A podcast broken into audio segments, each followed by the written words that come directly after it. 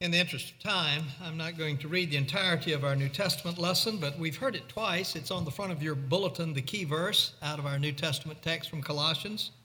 Uh, the call to worship this morning was based on it as well. How are we to clothe ourselves as the people of God?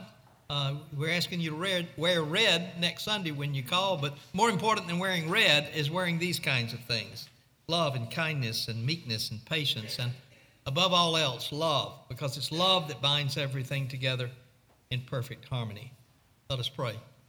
Lord, may the words of our mouths and the meditations of our hearts find acceptance in your sight, for you are our strength and our Redeemer. Amen.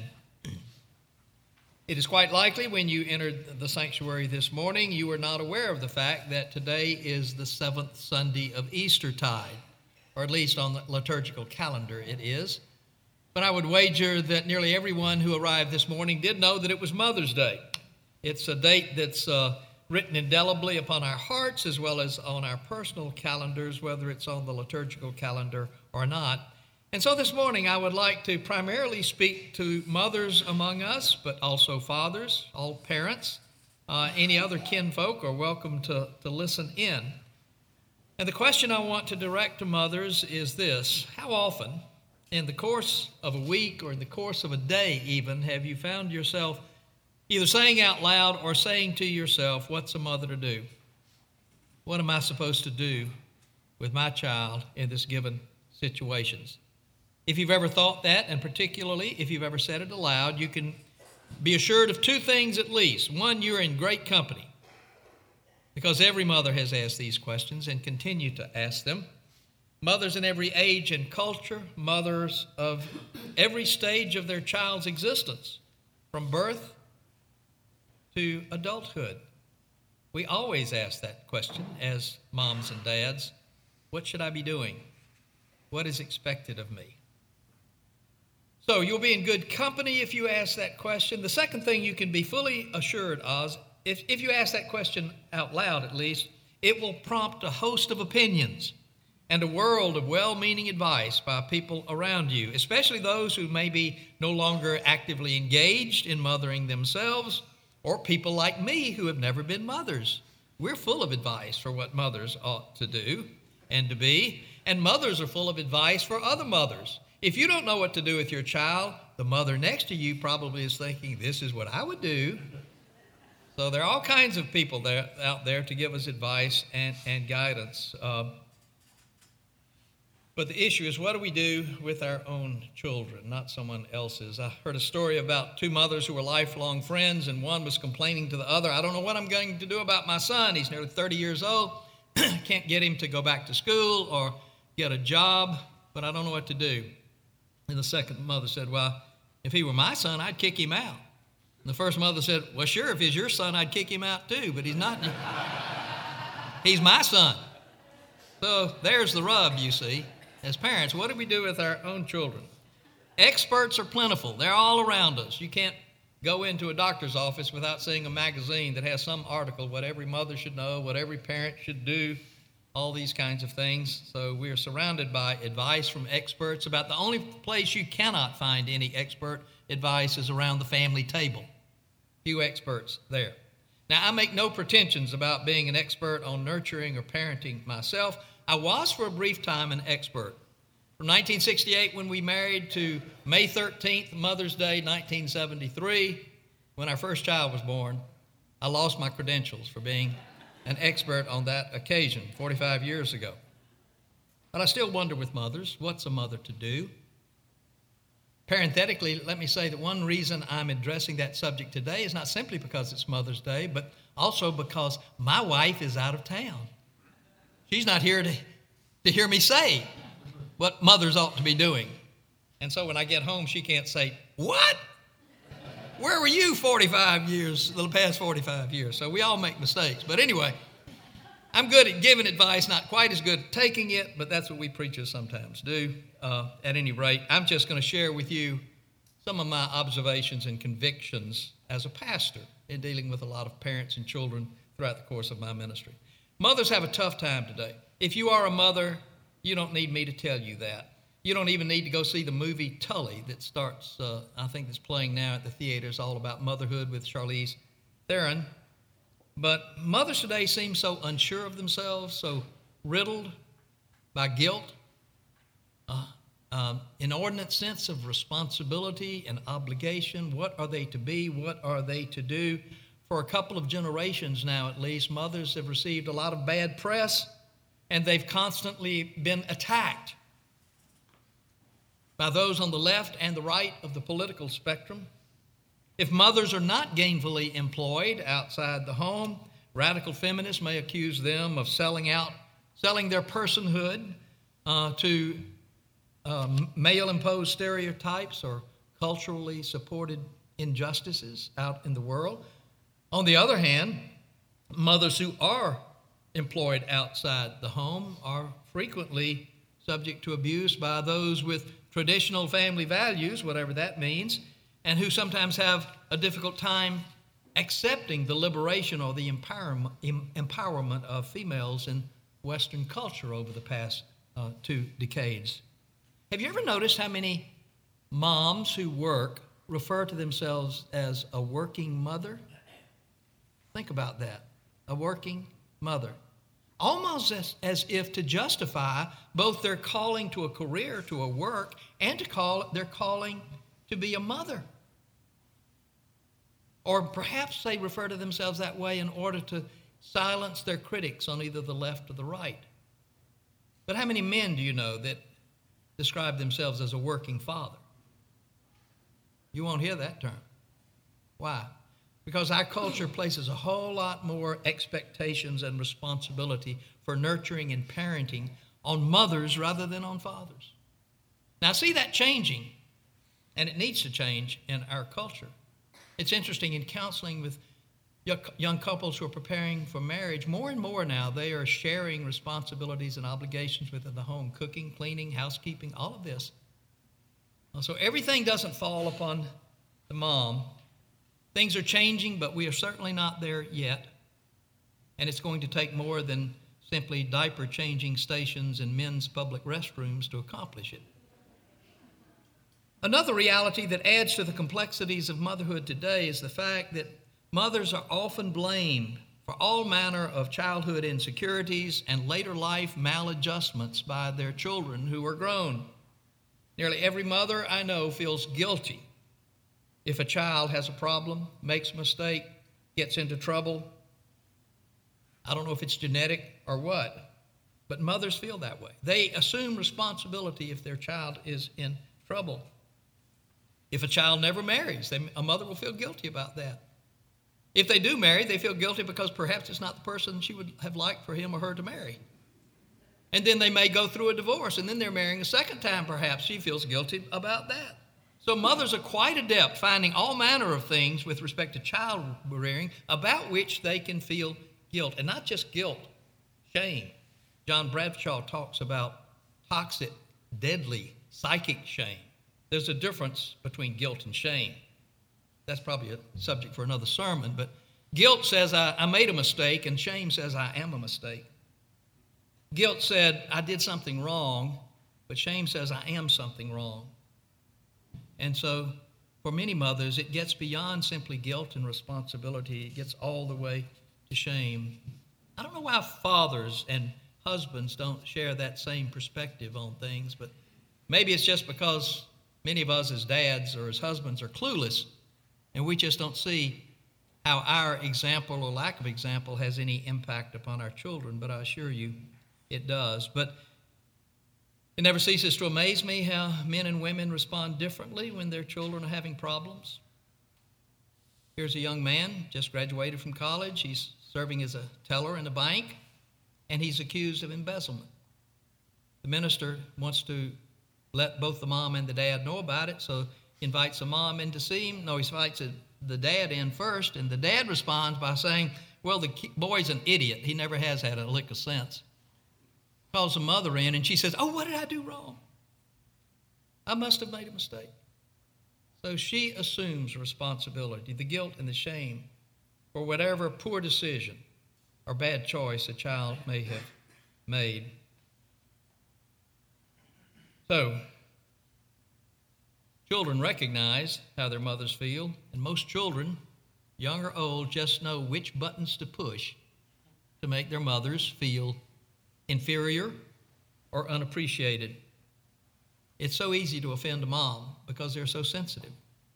It's harder to uh, offend, I guess, a dad, maybe because most of us are clueless about how we're being offended. Um, not only this, but added to, to the problems and the responsibilities and the guilt that, that moms always feel is new psychotherapeutic techniques today that encourage ch- adult children to call forth repressed memories. Certainly, my mother or father must have done something wrong, or I wouldn't be in the shape that I'm in today. And so, moms are blamed not only for what they did or failed to do, they're blamed for what they might have done, or could have done, or must have done, uh, or otherwise their life of their child would not be so messed up. Mothers have no recourse but to say, Well, I guess it's my mother's fault. Okay, and play the same game. I'm a bad mother because of my mother. And not to take responsibility for their own actions and decisions. My intent this morning is not simply to give more unsolicited advice to the mothers among us, but uh, just to make a few observations as a pastor, as a parent, uh, because I'm not so concerned about what mothers might expect of themselves or what culture might expect of mothers today. But I'm more concerned with what does God expect of us as mothers and dads, as members of a family. And let me begin by saying and reminding all parents that, in all probability, what you sometimes think you most owe your kids is the least likely thing they need.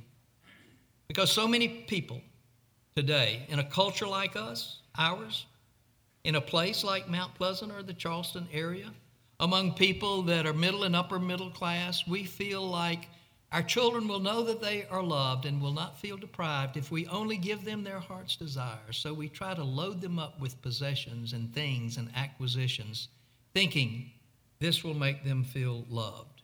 Seldom is this the case. And often the reverse is true.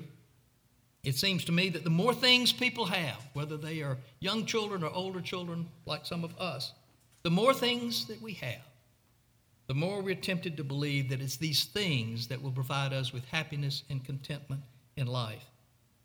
Paul says on one occasion, I have learned the secret of being content with what I have.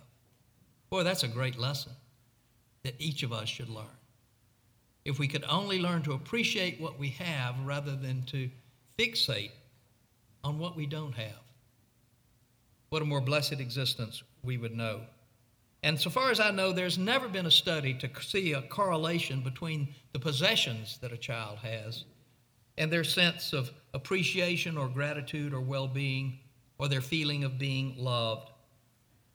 And the fact of the matter is, most of us who are parents can look back over our own lives and realize that it was those challenges that we had those difficult things we had to encounter that really taught us so much more than the easy things in life and prepared us for a future of maturity and Christian service.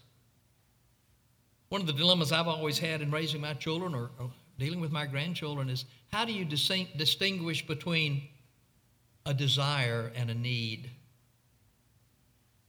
Uh, because they're not the same, as we know. But sometimes what our children most desire, especially these things, is not what they most need. And the fact of the matter is, if they're going to become mature, they need to learn how to cope with the challenges and the struggles that come along in each and every life. If they're to be mature servants of God as adults, we're tempted to try to spare our children these challenges and struggles. We want to do everything we can to make life easier for them. But sometimes that's the worst decision. It's like seeing a butterfly trying to emerge from a cocoon, and we may be tempted to help slice the cocoon so the butterfly can emerge. And it's true, it will emerge easier from the cocoon, but it will not have developed the strength necessary to cope later in life with its struggles, may not ever be able to fly if it doesn't struggle coming out of the cocoon. Back in the 1970s, when we were really in the midst of rearing our children, I clipped an article in the newspaper from that eminent theologian, Ann Landers, and I uh, agreed with her at the time, but I thought I'd just share it with you. She was writing on what parents do not owe their children. And she says it's easier to start with what you do not owe them. You do not owe your children every minute of your day or every ounce of your energy, nor do you owe them round the clock chauffeur service, horseback riding lessons, singing lessons, summer camp, ski outfits, 10 speed bikes, a motorcycle or a car when they turn 16, or a trip to Europe when they graduate. I take the firm position that parents do not owe their children a college education. By all means, send them to college if you can afford it, but don't feel guilty about that if you can't. If they really want to go, they will find a way. Student loans and grants are available on a massive scale, and many scholarships exist for the plight, for the bright and eager who cannot afford to pay. After children marry, you do not owe them a down payment on their first home or money for furniture, nor do you have an obligation to babysit with their kids or take over when they go on vacation. If you want to do any of these things, it should be considered an act of generosity, but certainly not an obligation.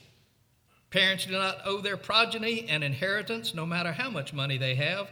And one of the surest ways to produce loafers and freeloaders is to let your children know that their future is assured. So, just Ann Landers' advice of what you don't owe your children. But having said that, what is it that we do owe our children, especially as Christian parents? What do our children really need from us? To begin with, they need to know that they are loved unconditionally. That agape love that's on the front of your bulletin and throughout the New Testament, that sacrificial love, loving our children as we have been loved by Jesus Christ, not because we deserve it, but simply because we are. We belong to God, He loves us. Our children belong to us, and we love them as well. And we're concerned with their welfare. And children who don't grow up knowing that they are loved unconditionally have a hard time accepting that they're loved by others or that they're even loved by God. Unless your children know that they are loved by you unconditionally, they may not be able to see the love of God that's also unconditional. We need this love to be tough on occasion. We need to allow our children the right and the opportunity to fail and to bear the consequences for their failure. We don't need to save our children when they get into trouble every time. Every teacher here in this room, i am sure, will tell you that parents intervene and try to spare their own children from poor behavior or poor decisions in the school or in the classroom. We may think we're doing our children a favor by intervening on their part. We're not. We're preparing them from a life where they won't take responsibility for their own actions. But love is the primary thing we offer and should offer to our ch- children. We read in 1 Peter that love covers a multitude of sins. I love that quote. I think one of the things it means is we may fail in a lot of ways as parents, but if we love our children unconditionally, if we express that love, and even more, if we exemplify that love. I talked to our children today about them showing their love, not just speaking their love. But we need to show our children our love through the way we spend time and attention with them. That's one of the things we owe our children time and attention. That's harder and harder in a day like today when there's so many distractions in the home and outside the home, in culture itself.